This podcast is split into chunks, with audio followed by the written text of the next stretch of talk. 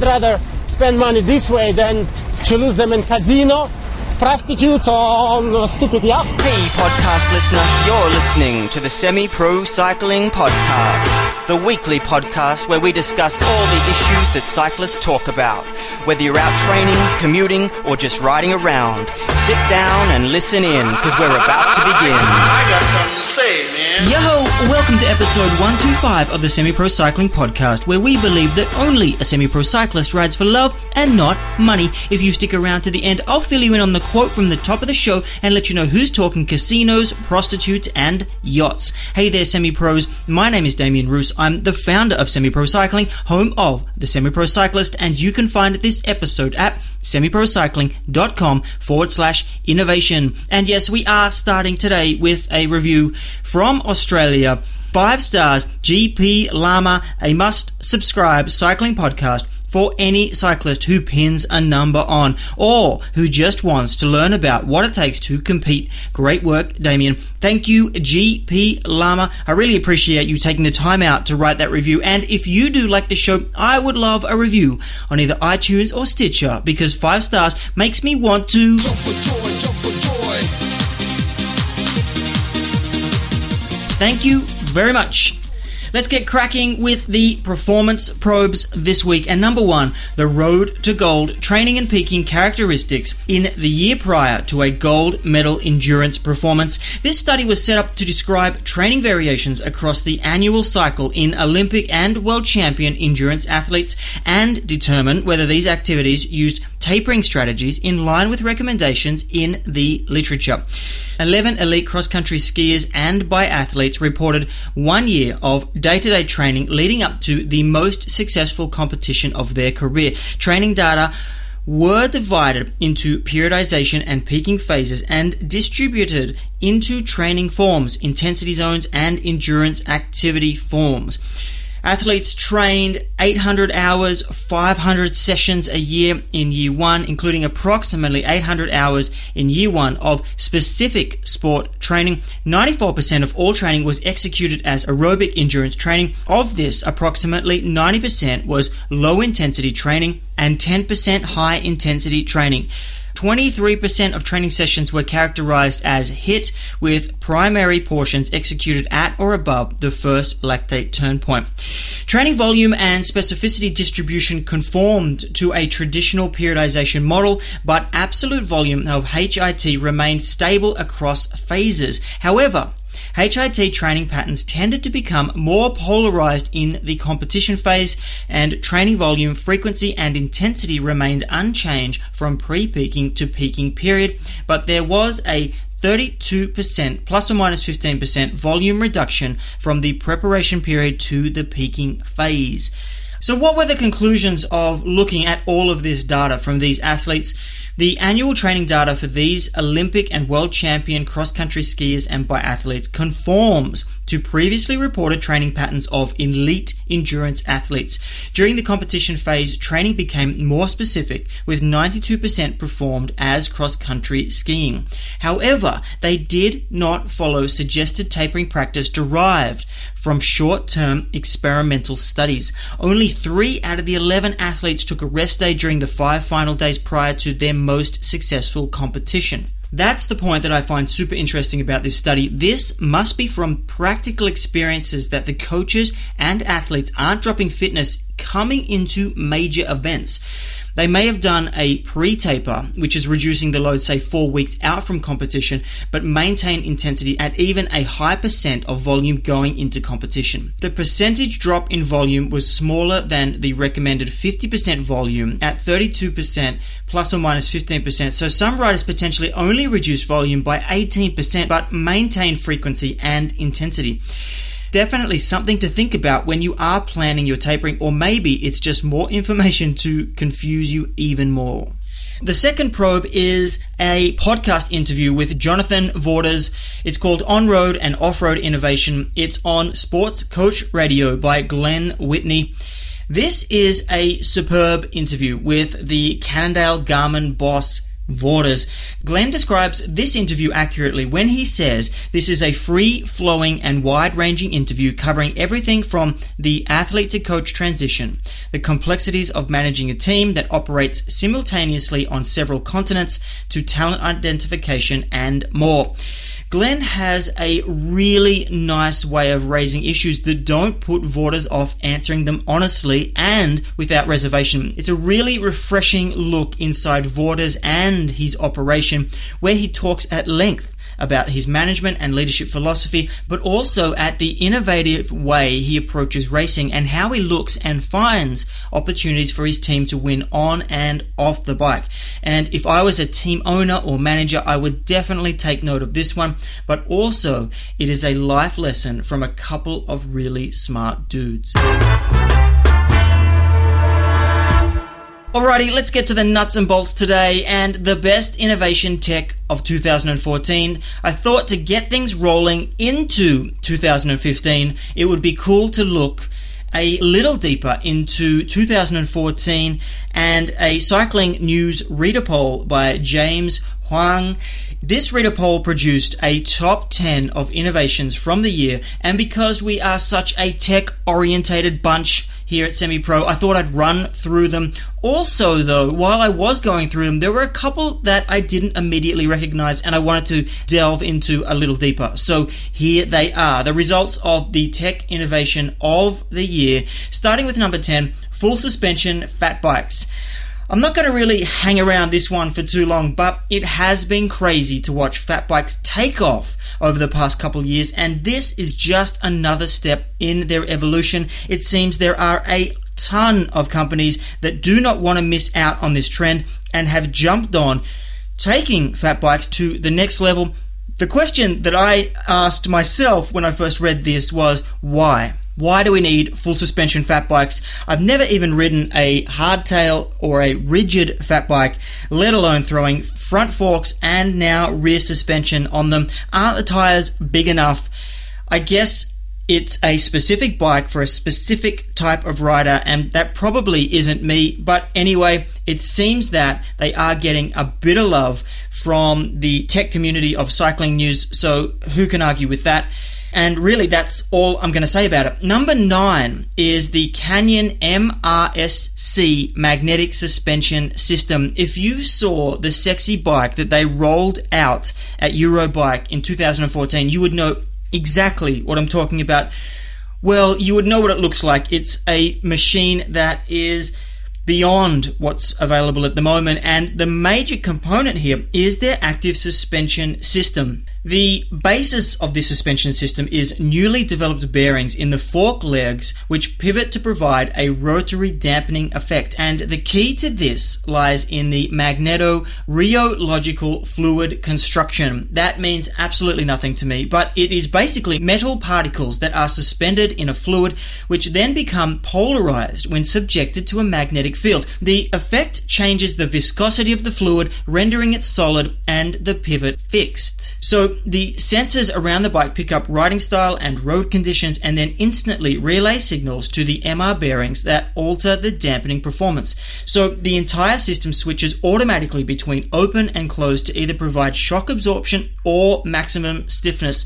All the rider has to do is concentrate on their own performance. And this is something that I would not have thought of, especially the way carbon can be layered these days to create varying degrees of flex and stiffness. But adding this technology to a road bike does make perfect sense, considering the huge array of conditions road bikes are now subjected to by their owners gravel, off-road, crazy Rouge Roubaix races, the conditions of all of these types of riding are now super demanding and they are super rough surfaces. You would have to think it's this weird evolution where probably road races were done in really crappy dirt roads back in the day. They've come through and anyone who's been to a Grand Tour will see that they do the roads perfectly before they get there. But now I guess we're all going back. We're trying to do gravel. We're trying to do Strada Bianchi. We're trying to do all these different rides in different conditions. And this is the bike for this.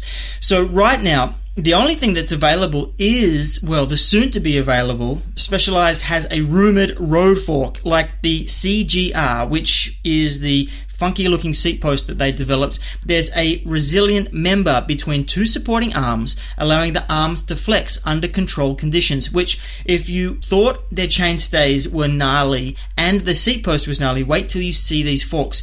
But this is digressing because in my mind, Canyon is currently the leader in innovative suspension for road bikes and nothing can take that away from them just yet. I would love to see this technology available because if one rider had this technology in a race like Roubaix, it would be game changing because I do believe that the other competitors would suffer. Number eight, the Focus Rat quick release through axle system. Anyone that's ridden through axles will probably agree with me that they are the absolute boss until it comes to fixing a flat in a hurry or even getting your wheel back in. So Focus has gone a long way out to help not only this problem, but it could also help disc brakes become welcomed into the pro road pillow. Because I'm not sure you've even thought about race changes or how much time would be lost by having the standard through axles on a road bike. Focus has launched a new post mount disc brake equipped full carbon cyclocross rig with these fast action through axles front and rear. RAT stands for Rapid Axle Technology and it's a Focus developed and branded axle that has a T head shaped pin that slides into a slot and then is turned 90 degrees to lock it in place. And this requires far less time and effort than the standard threaded axles found on most mountain bikes, which, like I said before, are a real pain in the ass to get on sometimes. So this would definitely allow team mechanics to do quick changes of wheels in the road pillow because unlike a regular through axle on a mountain bike, which has to be threaded into the dropout and then clamped shut, the rat through axle uses a design that only requires a 90 degree rotation of the axle in the dropout before the lever is closed. The cool thing about this is it seems Focus is licensing this technology because there is a few manufacturers that have shown interest and there is the potential that we could see this technology appearing on a few bikes this year other than those in the Focus range. In this area of innovation, Colnago has been working with Manitou on Hexlock, which is a very similar through axle technology. It'll be used in their new V1R Aero road bike, but that's not quite ready yet. So we are yet to see a wide scale uptake of this type of technology. I am a big supporter of through axles on road bikes. It's not overkill to me because if it allows discs on roadies, which I am also a supporter of, then I am all for it. So number six, Schwalbe Procore tubeless tire systems. And I've stolen a couple of pros and cons from someone that's actually tested these things. The pros, amazing grip levels, whether cornering, braking, or climbing, more comfort from the supple outer chamber. They eliminate pinch flats and burping and can be used with any rim over 23 millimeters and any tubeless ready tire. The tire won't roll off in the event of a flat and it protects rims from dents. The cons, approximately an extra 200 grams per wheel weight for the system. It can still puncture if a rock slashes your tire wall, and also they're not cheap. So, what are they? It's a mountain bike tire system. The Procore system is a small volume tube inflated to a very high pressure that pushes the bead of the tire against the sidewall of the rim, and this is run in conjunction with a tubeless tire and sealant on the outside of that so that the void outside of the Procore tube can be run at much lower pressures, giving superb comfort, traction, and without the risk of pinch flats or burping the tire under hard cornering. So, if the advantage is that the outer casing, the actual tire, can run low PSIs, how low are we actually talking? The Schwalbe guys themselves have set up a bike with a 60 psi Procore, so that's the inner tube, and 17.5 psi front and 19 psi rear in the tire. The pressure ranges they say can go from 55 to 85, where the tire itself can run as low as 14 psi. So that is going to give you a metric shit ton of extra grip and benefits from the tire. I was running 30 psi on a, a 2.2 inch tire recently and it was a dream so i can only imagine that it just keeps getting better the lower you go so as far as the technology itself it's sold as a kit with two procore tubes valves and possible rim tape tire levers and sealant and is just becoming available now. You can use it with any rim over 23 millimeters. It does have two valves because it has two tubes though you have to run them at opposite ends, which will mean that you'll probably be drilling into a hole. If you have carbon rims, that becomes super duper sketchy. I don't know how you can get around that, but I'm sure aluminium rims are a little safer to do the drilling, but definitely, whichever case, you have to be careful with what you're doing. So, the benefits of a bit of extra weight and this system as a whole has yet to be proven. I think in theory it really works, and by the reviews that I have read, people are absolutely loving it.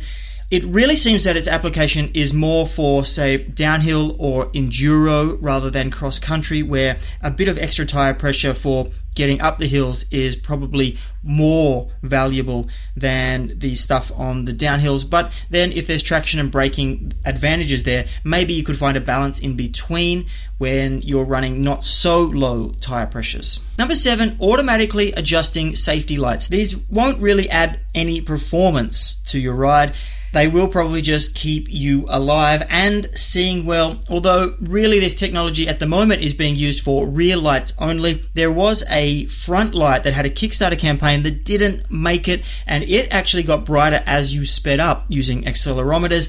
But there is two forms of rear lights that are using new technology in order to be smarter lights. There is the See.Sense and the Velodroom and the See.Sense actually uses a combination of an accelerometer and a light sensor to monitor speed and light levels to provide more brightness in certain situations. The accelerometer can detect whether you are slowing down when you're approaching a junction or traffic lights or whatever, and then it flashes brighter and faster so that any riders or cars or whatever can see that you're actually slowing down. And also, during the daytime, the light can be adjusted to sudden changes in light, such as when you go through a tunnel or under the shadow of trees, which is pretty cool technology to me, especially if you are mountain biking or you're riding down some crazy French Alp and all of a sudden you hit one of those super long tunnels. Both of these lights have both of this functionality, so they're just copying off each other. I think this technology is cool because there's no need for an on off switch. It just happens. It goes on your bike and it gets used when it gets used, and you don't need to even think about it. I know everybody's left their rear light on after they've got home and had to replace the battery the next time they've used it. Things like that are definitely a thing of the past when it comes to putting these new lights on your bike. Number five, halfway through advanced aluminium frames, and this would be the hydroforming and the change. It seems that aluminium is making a comeback because now the material, again, you're able to shape it and develop it a whole lot better than what it was 20 years ago when it was a good material, but it was super tough and it was a harsh ride and there wasn't much you could really do about it. It seems like companies like Trek and Cannondale and even maybe Specialized a bit are leading the way here. They are still investing in aluminium frames and advances.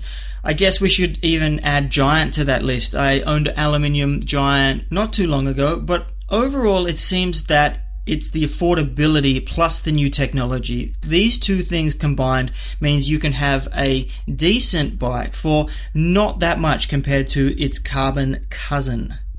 Definitely one to keep an eye out on. I don't think we will lose the stigma of having a non-carbon bike as yet. People still believe carbon is the best performing material and aluminium is yet to re-enter the market and prove itself as a viable option. And I guess that won't happen until the pros are riding it or some crazy breakthrough happens where it is proven to be a better material overall. Number four, BioShift automatic shifting. The BioShift automatic bike shifting system is a shifting system that completely autonomously controls the shifting for you. You just pedal and it just shifts. So the automated shifting of gears is based on complex rhythms found in the BioShift by Baron Biosystems. So The system itself has an end goal of automated shifting to increase efficiency, and this automated shifting can increase efficiency if you're being lazy or distracted or you don't know what is the best gear to shift in. It is going to give you the optimum gear, and that will lead to the optimum cadence, which in theory leads to getting wattage increases due to the increased efficiency. Outside of that goal, we're talking about assisting an athlete with pacing, whether it is in racing or training. Currently, the system on a bike is it just gives you a readout of where you're sitting. It doesn't actually control anything, say like an erg trainer would. But taking that to the road, it just seems unlimited in its potential because it would do all the work for you and all you would have to do is just concentrate on doing the workout itself. With this automated shifting, it does everything for you. So either in a race or in training, you can set specific wattage targets and the bike will automatically shift to maintain that wattage. You do need a power meter, obviously, because we're talking watts here, but the idea with this technology, it's not released yet, but it would hopefully be moved into some existing hardware and then it just automatically becomes part of the bike computer that you would already be using on the bike and you don't need any additional parts or hardware to make the system work. The cool thing about it is that it has these following modes fixed power, and this is where I said, like, you just set a power target and you go out and ride. And if you set it at a certain wattage, it'll keep your gear optimized to hold that wattage. But of course, you are the one that's still doing the work. Another setting is max power, and in this mode, you can specify a maximum power value to not exceed when once it hits that value, the system will keep you in the gears and make it difficult to put out more power. This could be used for recovery rides so you don't go crazy when you're riding, or it could be used to keep you at a certain power when you're sprinting or doing sprint training so that you can get used to these different power levels and increase them slowly and apply the overload principle. The third mode is fixed RPM, and this is super obvious. This is when you set a specific cadence and it changes gear to ensure that you're actually just maintaining that cadence the entire time. And fixed heart rate in this mode, you put in a heart rate instead of a power, and the system will combine the optimal efficiency to produce gearing that allows you to maintain a given heart rate zone. This technology is top three for me for sure because this is absolutely a power coach's wet dream. Imagine the granular detail that you could prescribe workouts and the control that you would have over a rider and what they can and cannot do without having to be there. That would be so beneficial for a coach whether they're riding next to the rider or they're across the other side of the world. Setting specific targets to train only a set percentage of FTP would be a great way of making sure the athlete is doing a prescribed workout correctly. And while this may sound like hell for some, it would be heaven for others. Number three is direct mount road brakes. It's the two bolts instead of one. This, to me, really does seem like a last ditch effort to extend the life of rim brakes because maybe it was planned technology before anyone was taking disc brakes seriously, but nobody expected the quick uptake of disc brakes, so they've got to get this technology out. We are only talking a couple of manufacturers, well, three manufacturers, the main one being Shimano's Dura-Ace BR9010. I'm sure this development will definitely please traditionalists who want to see rim brakes around for longer. The advantages of direct mount brakes is that by mounting them on two bolts means that the pivots go directly to the frame. Excess material in both frame and brake can be eliminated. It reduces weight, the entire brake sits closer to the frame and the whole setup is significantly stiffer. This improves both power and modulation by removing the flex from the system.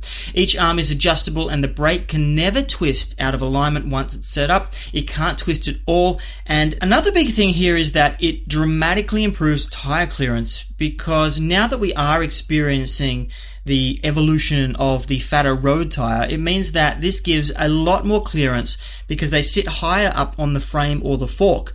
And this means that you could probably fit in a 27 or a 28 millimeter tire. Some people have said that they've seen 30 millimeter clinches on wide rims but it does allow for so much more room to get these tires in, which will definitely help because it's on trend. They are being adapted quickly by, say, Trek or Fuji or other big brands that are lining up to use the new standard.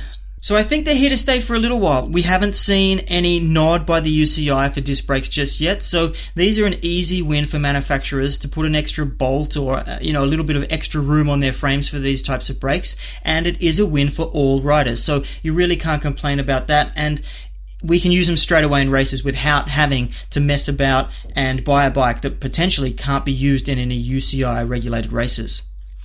Number two is 3D printing. The exciting stuff regarding 3D printing is the optimization of materials for me. I do see a time in the future when the distribution model for buying parts will be disrupted when every store or every home has their own printing capabilities. But for now, it's the design and the unique applications that are most promising. Printing titanium and making it lighter and more aero than ever before is a start in this area. But what about specific parts of road bikes or bikes in general that would benefit from the design and print treatment? Lugs, seats, grips. They're all starting to get a bit of a look in, and for me, it is really just absolutely endless when you think of what could be done with design and 3D printing. And I think that this is the most rewarding part of 3D printing and the potential innovation that will come from it. I believe the technology is only just being uncovered, yet alone used for its full potential. So sit tight on this one. 2015 is going to be a big year in this space. And the number one tech innovation of 2014, inexpensive power meters. 2014 for me was the year of the cheap power meter, and while we are still waiting for the sub $500 ones to be released, hurry up. They are well and truly on their way, and with it, lots of riders finding out how beneficial riding with power actually is or will be.